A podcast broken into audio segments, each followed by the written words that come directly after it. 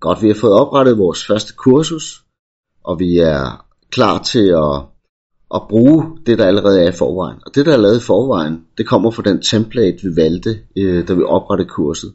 Og det vi kan se, det er, at der ligger faktisk fire sider allerede, som har hver deres template, som man kan bruge i kurserne. Nedunder der, der har man yderligere muligheder for at designe og tilføje ting i kurserne. Så det kan være, at man godt vil have lavet en, øh, en opgave, eller man godt vil have lagt nogle filer op, eller man vil lave et diplom. Alle de ting kommer senere, når vi skal til at bruge dem.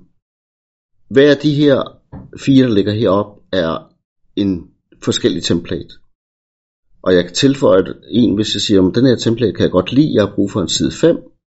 Så kan jeg klikke på den, og så kan jeg copy den, og så kan jeg paste den ind på den anden side, og så har jeg en ekstra side at arbejde i.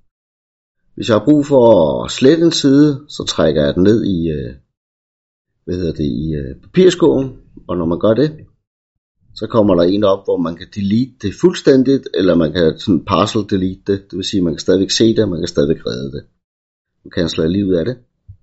Hvis jeg har brug for at få noget op hernede fra, så kan jeg altid trække det op i den her boks, og når jeg gør det, så bliver det en del af e-learningskurset.